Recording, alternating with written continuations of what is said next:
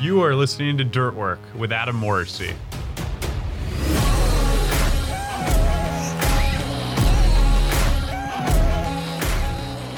Hello and welcome to Dirt Work. This is your host, Adam Morrissey. Uh, today we had an exciting guest, Austin Clinkscales from Ladera Properties, an investment firm and operating company speci- with a specialty in retail real estate based in Dallas. Uh, Austin, how's it going today? Going great. Thank you for having me.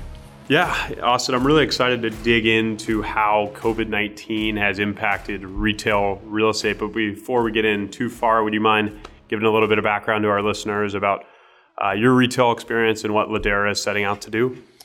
Uh, sure, absolutely. Um, the majority of my experience uh, at the beginning of my career was actually on the tenant side. I worked corporately for Radio Shack as a real estate manager, overseeing operations, uh, real estate, existing stores, relocations, new stores. Um, and I also worked with Smoothie King. Um, I was a direct or a real estate manager, and we provided support with franchisees to help them negotiate their leases and perform site selection. Um, and then I jumped over to the development and ownership side of the business and worked with a local boutique developer in Dallas. Um, we were focused on a, a, actually a power center in North Fort Worth by the Texas Motor Speedway, um, next to Buc-ee's in front of its Tanger outlet facility. Uh, so I, I led the development on that project for the time that I was with my previous company, uh, and then rolled into Ladera Properties back at the beginning of 2019, uh, really with the focus on retail pad development and investment opportunities, primarily in the state of Texas and Oklahoma. Um, and that's what we're focused on right now. So yeah, that, that's awesome. Yeah, certainly a diverse set of experience. Uh, it sounds operationally and on the investment development side. So, obviously, COVID 19 has been quite the shakeup. Um, before we dig into how it's impacted various segments of retail real estate, is as have you seen any silver linings uh, from COVID 19, or is there anything you're excited about uh, for the future? Uh, yes, we have. And I think really, first of all, COVID 19 clearly has been just extremely unfortunate for people across the country.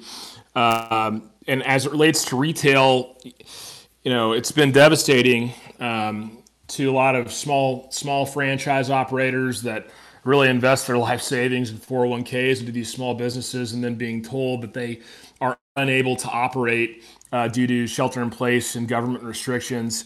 Um, so, I mean, my heart goes out to all those folks, and, and it's really, really sad to see um, having said that, you know, the silver lining in this entire process from what we've seen is really the, the market fundamentals prior to COVID, I think we can all agree were very, very stable and strong. Um, so I believe that this is a disruption um, and eventually it will it will prevail and we will prevail. So disruption creates opportunity. And what I mean by that is really in the retail platform, a lot of folks, investors, tenants, uh, everyone across the board, sort of waiting for the consumer response uh, once stores are reopened. Uh, so currently, things are pretty stagnant, and a lot of folks that own a lot of property are dealing with existing tenants in their shopping centers, trying to help them with with deferred rents and, and helping them stay open and extending concessions, et cetera.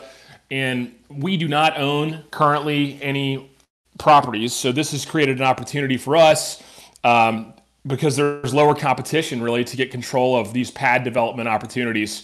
And we believe that timing is everything.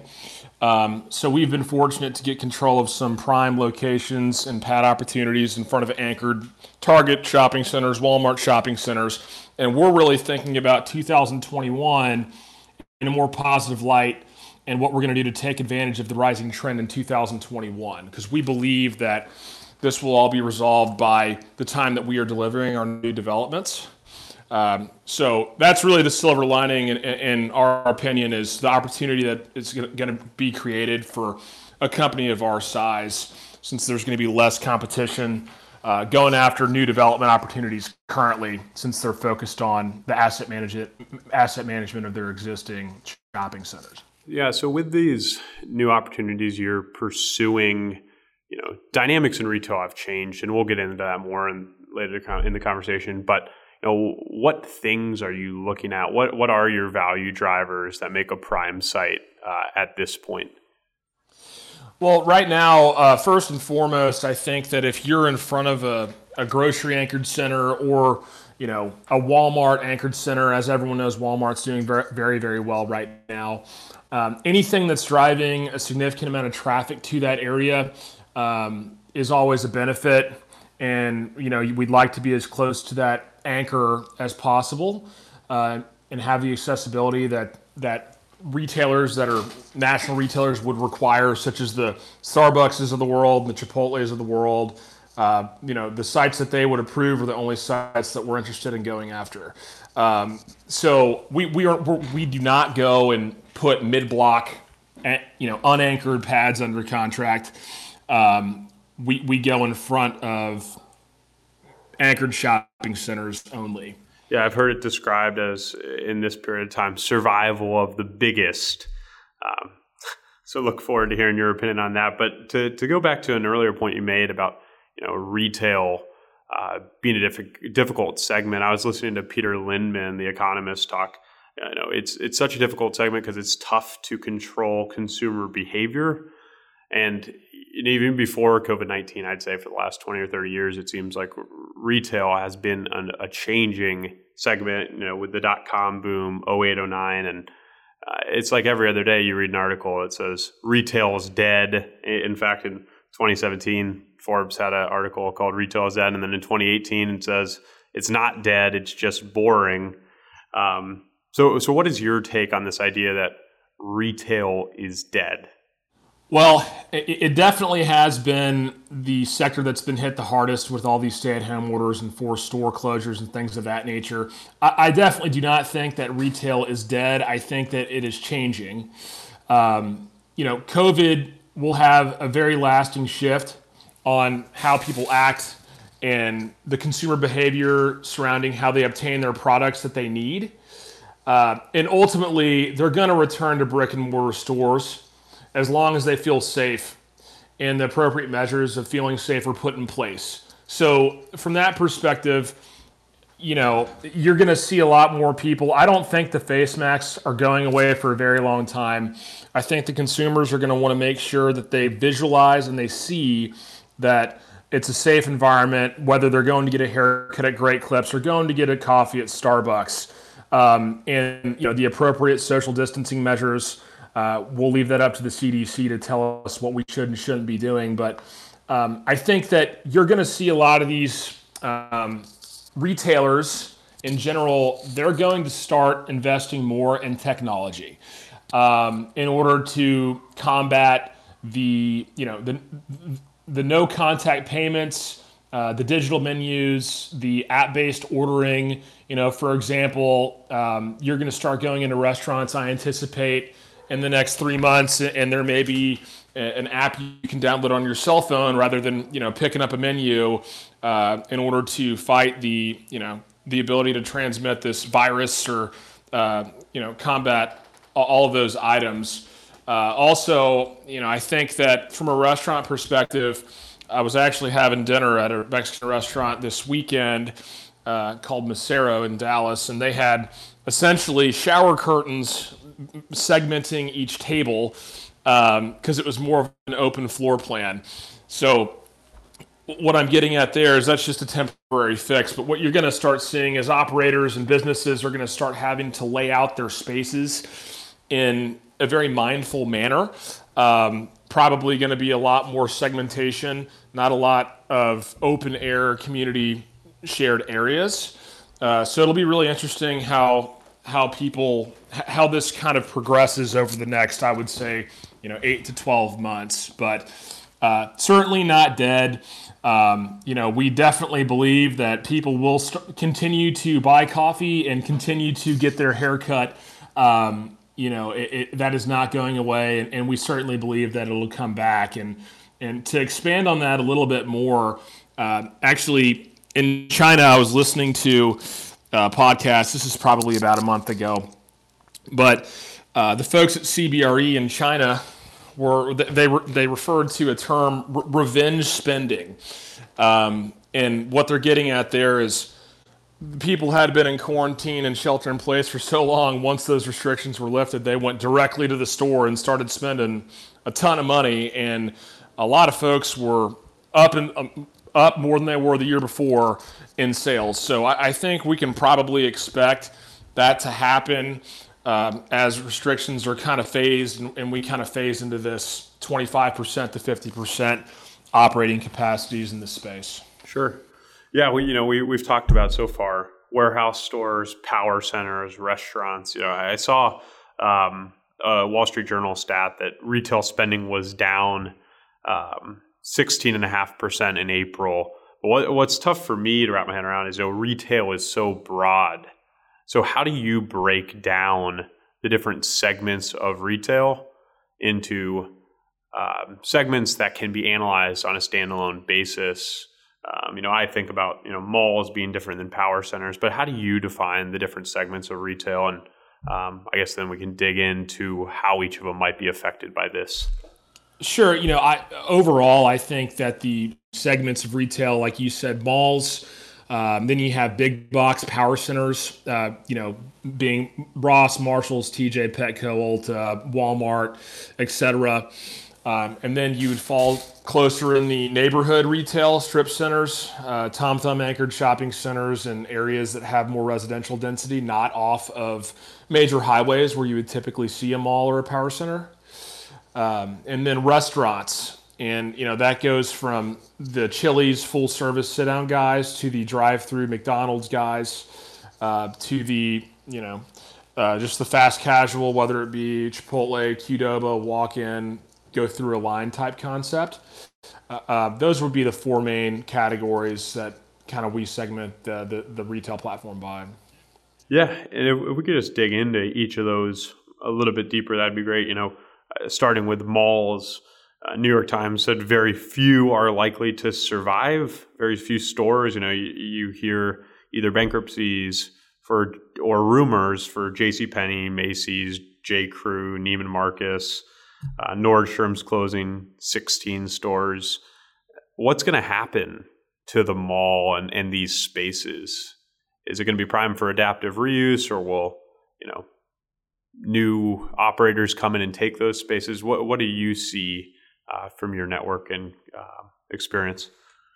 So really, I think it's going to be adaptive reuse.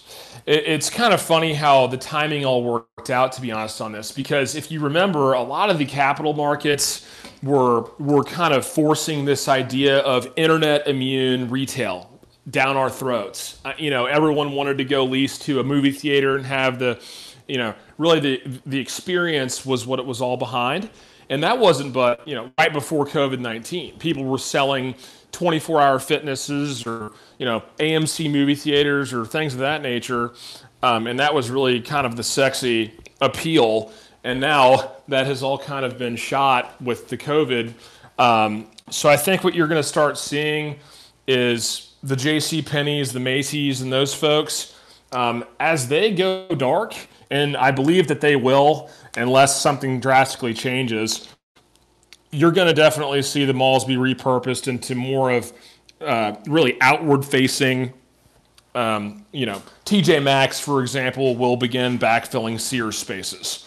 Um, and I, I, I, believe that TJ Maxx companies will come out of this stronger than ever, given the fact they're a discount retailer and you know they, they can backfill spaces at low costs in the single digit uh, rent numbers um, in areas that are you know typically the malls are you know they've been around for so long the, the population has grown around them so it's almost considered you know a to a plus real estate at this point.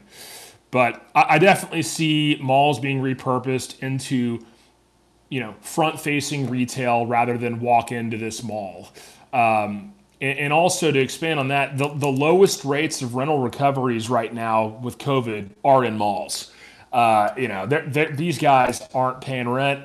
Um, you know, it's a confined environment, and for that reason, you know, there's more guidelines set in place. So I think the mall outlook will definitely be adaptive, and there's going to be redevelopment opportunities in the future. Yeah, do you? I've read a couple articles, you know, suggesting potential uses of industrial, maybe for last mile infill and or medical office. Have you seen any of that uh, in your shopping mall space? Uh, I have not yet, but I, I definitely can. Uh, I, I, think that's going to happen. I mean, a lot of these folks, you know, the Macy's. I'm just going to use Macy's because I mentioned them earlier, but you mentioned last mile delivery and kind of the retail store not exactly acting as a, a showroom now, but maybe these folks are transforming their stores and, and their floor plans into essentially fulfillment centers, is what they're doing. Um, I think you will see that happen. I think that that is definitely a reality. Um, I think that people are going to have to find new ways to become innovative to compete with the Amazons of the world. Um, so yes, I, I have read articles about fulfillment centers. I haven't really heard as much about the medical kind of transformation and things of that nature, but uh, it could be a possibility. I, I, I would tell you that you're going to see more uh, big box retail stores that are in malls like your Macy's of the world really start shifting their space to act more of a fulfillment center for online orders and e-commerce. Sure.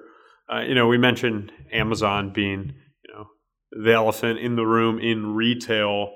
Um, we talk a little bit about power centers and you know this concept of survival of the biggest with Walmart, tar- Target, Costco anchored centers and how those have performed during the pandemic and how they're primed to perform in the future. Yeah, and you know, I think that those concepts are primed to perform very well in the future, and a lot of them are starting. For example, Walmart over the past three years, um, they have been investing in their e-commerce platform. You'll notice, I don't know if you've been to one or not, but they're starting to have online pickup drive-through areas, um, to where they're really they're, they're for their existing stores, they are adding on drive-throughs and redoing their site plans to fulfill online orders, whether it be grocery um, or just general merchandise in their stores. But you know, I, think that the warehouse stores and the big box anchored centers, um, it's it's definitely people are going to redo their spaces. Walmart and Costco and Sam's and those folks, they'll stay the same size and still try and um, you know sell the big bulk ticket, you know a, a lot of products at one time. But when you get down to Ross and people of that nature, I mean, just over the past year, Ross's footprint of 30,000 feet went down to 25,000 feet, and now it's 22,000 feet. So everyone is trying to adapt and compete with Amazon and try and make their businesses the most prof- profitable they can be. And, um, you know, another thing that they're doing is you're going to start to see a, a, a huge increase in, in private label. You know, if you're in Target, the private label, uh, Walmart, um, you know, you're going to start seeing a lot more private label products just because they're more profitable um, for the retailers. So I think you'll see that as well. Um, but another thing, um, landlords, Ross is trying to essentially redo their rent structures. Um, so basically, you know, there's a number of retailers like Ross and Marshalls. They're already asking landlords right now to waive rent um, in exchange for basically revenue sharing, so percentage rent deals. And I believe they're asking for 2% of sales um, to make sure that they're not paying too much rent and they can stay in business. So there's been a lot of negotiating with the warehouse big power center space. Um, and it's been very interesting, and it's actually given landlords a little bit of leverage uh, when the tenant comes and asks the landlord for rent relief. Uh, it puts the landlord in a position to ask the tenant to lift certain restrictions in order to give landlords more flexibility to lease space in the shopping center, um, which has also been interesting. Um, over the past. And when you say uh, lift certain restrictions to lease space, are, are, you just referring to, you know, maybe certain leases might have a restriction that says, you know, you can't have another similar use um, in the in the center? That's right. You can't have another similar use, but a lot of these, a lot of these restrictions that the big, the big national tenants have, they don't even apply to their business. It may be simply because they don't want someone to lease space next to them because they use too much parking.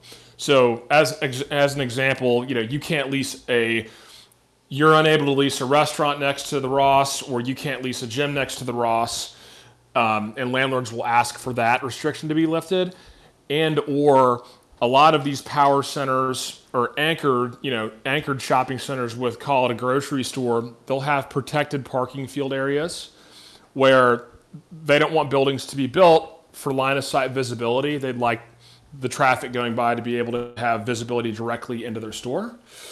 Um, so that's another one where maybe there's a parking field that's larger than than you think that it needs to be, and you know the anchor will lift uh, protected parking areas so that developers and owners have the ability to go do build the suits for your Chick Fil A's of the world, your Raising Canes of the world, et cetera.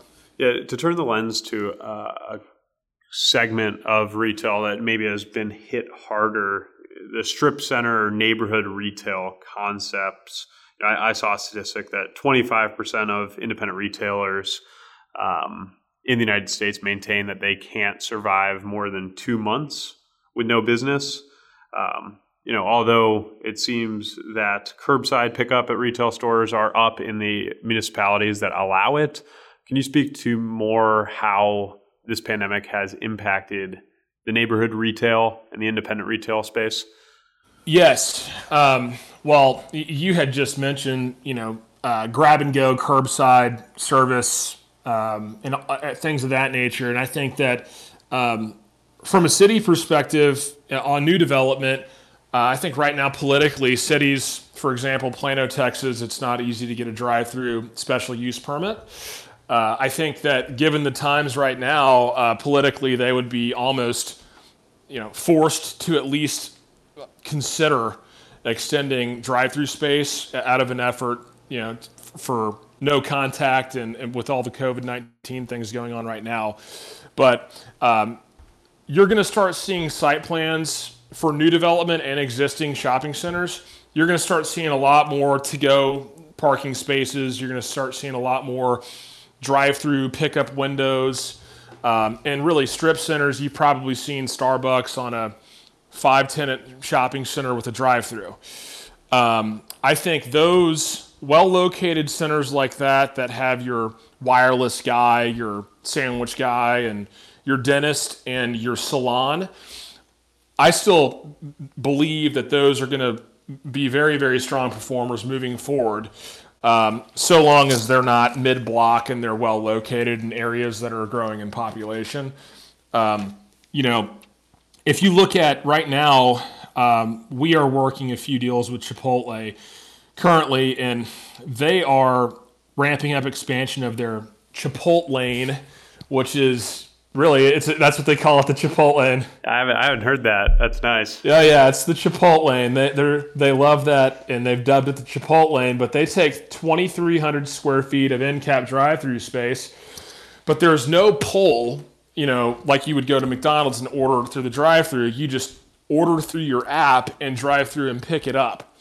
Um, so this goes back to the technology and retailers investing in that kind of technology to drive more sales. But um, we think that the retail shopping centers, as long as they're not overbuilt, I mean, I'm talking as if they're 12,000 square feet and, and under, um, we think that's still going to be a strong segment and we definitely think that the haircut guys and and the salon, you know, the nail the nail guys and people like that, uh, they're going to come back and, and start getting active once they're able to do so and, and and operate stores at the capacities that they see profitable and fit for them.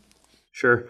Yeah, I, mean, I, I think the smaller retail, independent retail, uh, an overlooked aspect of it is that you know 40% of revenue in the retail space comes from smaller retailers and, and therefore they're a massive hub for employment so hopefully they can find the tools to stay innovative as well um, for job creation um, to turn the lens to one more segment of the retail space restaurants i, I saw a statistic that uh, heard locally about 30% of restaurants might not return, but I saw one in Washington, D.C. that they expect a similar 30 to 40%, um, which I thought was startling because uh, not sure if you've ever been to D.C., but that's a, a, a restaurant town.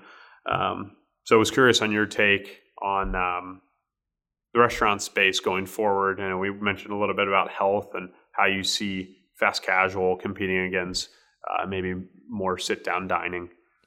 Yeah, and you know, so from a full service sit down dining standpoint, your Chili's and folks of the world, um, I, I think that you know, really liquidity is key. The small guys, you're you know, your your small local Mexican food operator that's in 8,500 square feet. Um, you know they're going to be in trouble uh, just because i mean obviously if the government tells them they can operate at 25% well i'm not so sure that's sustainable um, if they can produce enough revenue to, to make enough money to cover the expenses um, so that that's one thing um, i can tell you this um, i was speaking with a restaurant operator in georgia and uh, I was told by this restaurant operator who also has units in Texas, full service, full kitchen, much like a Chili's, that when he opened in Georgia at 25% capacity, his sales this this past month were more than his sales the year before at 25% capacity because people were wanting to get out of the house they were eager to go have that experience and eat and, you know, for whatever reason, maybe he was doing a good job with cleanliness and taking the appropriate steps for safety, but his sales were up at 25%. So, you know, that is very, uh, that's very encouraging. And I think that what, what you're going to see, there is gonna, there are going to be opportunities to buy um, well located freestanding restaurants over the next six months. Um, obviously, those acquisitions are going to have to be made with cash. Um, so, you know, if you have the ability to, and we are trying to identify opportunities like this right now, but um, there's going to be a lot of opportunity, I think, over the next six months to purchase vacant, freestanding, you know, up to two acre pad sites and convert those um, either in either scrape and redevelop into a few different pads like your Whataburgers and Wendy's of the world, or you know, hopefully, if the timing works out right, you might you may even be able to lease the existing structure um, for a higher rent number than they were paying before. Just really, it just depends on the timing of when this is all going to work itself out. But um, you know, right now it's just it, the timing's not good. They're not really performing right now but when they start reopening you're going to see the sales if they can if they can stay afloat for the next three months i think that you know you're going to see sales skyrocket for those kind of restaurants. Sure. Um, you know we talked a lot about you know how this impacts consumers and operators. We spoke a little bit about landlords. Eh, can you speak more to how this has impacted landlords um, from a cash flow perspective and also you know maybe from a financing perspective? Sure. Um, well right now you know lenders for the most part have been working with landlords uh, in terms of you know whether that be you know deferring payments and and carry on deals out of out of consideration for what's going on um, and or and or at least cutting it to interest only. Um, definitely seen lenders working with landlords in that regard. I think from a cash flow perspective, you know, if landlords are receiving this benefit from the lend- from lenders, which, like I said, many are, then landlords are able to get creative and flexible with their tenants and pass that benefit down to the tenant, which creates more goodwill for them, hopefully, to be able to stay long term. So, from a cash flow perspective, all this is doing is it's probably going to have a more lasting effect to, the, to landlords will have to hold their investments longer to achieve the returns that they underwrote originally. Um, you know, so if it was originally a five-year hold, then you know they're losing that revenue from a cash flow perspective since they're only recovering, call it 50% of rents. Um, they're going to have to hold it for two or three more years before they decide that they want to sell. Um, you know, and then from a lending perspective, it really depends on what kind of a deal you're buying and and the quality of the tenants in the space. Um, it's hard to kind of say, but I can tell you that um, from at least what I've been talking to lenders on right now for new acquisition existing opportunities, the, the loan to values are, are, are, going down. I mean, they're going closer to 70% when you know you may have been able to buy something between 75 and 80% a year ago. Um, you know, when we talked about this idea of when change comes opportunity, uh, what will separate the winners from the losers? We've talked about a, a couple things, you know, health, technology, liquidity. Anything else come to mind for you? You know,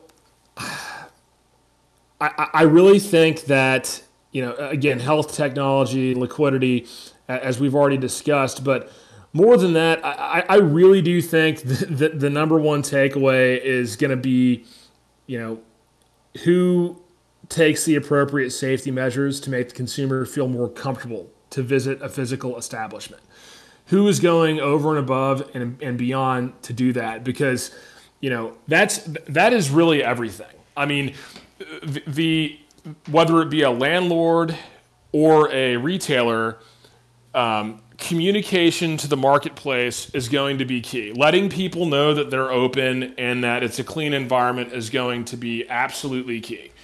Um, so I think you know your winners and losers in retail are, are, are definitely going to be um, outside of liquidity, uh, kind of what we had already kind of touched on as far as the appropriate safety measures.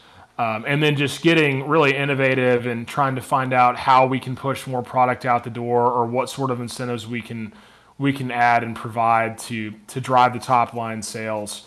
Um, and another thing, this is a little bit off the topic, but I just it just came to my mind. But um, as restaurants are continuing to be operating at lower occupancy levels, uh, you know, 50%, 25%, and whatnot, you're, you're going to start seeing prices go up. Um, obviously, if they the ticket prices are going to have to rise, and that cost is going to be passed on to the consumer if they can't operate at 100%. So, you know, from from a freestanding, you know, sit down Chili's restaurant, you're going to see those costs go up, um, unfortunately. And then, you know, really at the end of the day, this goes back to then then the supply chain, obviously with COVID and being able to service stores, um, you know, there's going to be a lot more, a lot less supply and a lot more demand. Therefore, prices will continue to go up until we can get back to 100%.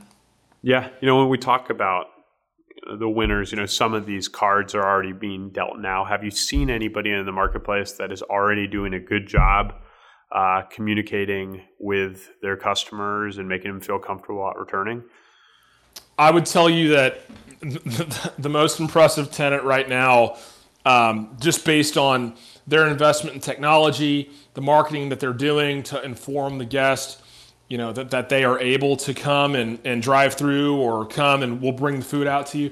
Yeah, Chipotle has done a phenomenal job in this. Um, I don't know if you saw, but you know, right when COVID hit in early March, late February, their stock was trading around I want to say off the top of my head, it was somewhere around 500 in the 500 range. Um, and over the past two months, the stock is at an all time high at about $950 per share. Um, they are doing a phenomenal job. Um, you know, they're marketing to, I guess, what would be the more health conscious customer. They've got keto bowls, um, they have gluten free bowls, paleo bowls. They've just done a great job in, in adapting their menu um, to what I would call a shift in the health conscious. You know, everyone's trying to be healthy and health conscious, especially now during the quarantine. And then, you know, switching their entire strategy to do app ordered drive through space is, I think, just very, very smart. And they're going to be very well positioned. They already are, but they're going to continue to gain market share in what I would call a pretty niche, a niche market. Um, but I've been very, very um, I've been very impressed with Chipotle. They're they're going to be a huge winner after this. Sure. Yeah, I mean, all interesting topics, and we've touched on so many things. For listeners interested in learning more, you know, do you have any publications that you subscribe to and recommend? So there is a um, th- there's a CBRE Daily Digest that basically has weekly market updates, and it talks about you know notes uh, globally. You know, produced by CBRE's um, data department. Uh, I get I, I review those uh, articles and it goes over things all over the entire world. You know, and who's opening up businesses in terms of retail this week. I mean, France and Belgium, for example, started reopening um, this week today. Um, and it just kind of goes through who's opening, how things are going, what people, what what the outlook is, etc. Um, and you know, it, I actually read in one of these articles, and this is very interesting, and, and it was a great perspective that I'd like to share. Um, you know, the hotel industry, the hospitality industry, traveling in general, clearly are really in a bad place right now. Um, and a lot of folks that have higher incomes that were, you know, flying around, going to their vacation homes, doing X, Y, and Z, or whatever it may be, going on these expensive trips to Europe etc., you know, they're going to have a lot more disposable income because they're not going to be doing that for a while. So I think that, you know, in one of these articles, it was saying how a lot of this spending is going to be on physical product instead of going to Europe. So a lot of people, the, the luxury brands, your Hermes, your Louis Vuitton, your uh, Highland Park Village type brand users, um, at least in China, they did very well, and, and CBRE projects that they're going to do very well as um, in, in, you know in the United States too. So I thought that was really really interesting, and I, I, I agree with that. Very good. No, Austin, I'll have to dig in more to those CBRE reports, but appreciate you coming on the show and uh, educating us about your viewpoint on what's going on in the retail marketplace. Enjoyed it. Yeah, thanks, Adam. I really appreciate you guys having me, and um, y'all be safe. Yeah, I, I hope uh, maybe in 2021 we can have you back on to talk about uh, the exciting new developments you capitalized on. Absolutely, I'd love to do it. All right, cheers, Austin. Talk soon. All right, thank you. Thanks for listening to Dirt Work with Adam Morrissey. We'll have a new episode out next month. If you have any story suggestions or want more info on the show or myself, hit me up on LinkedIn.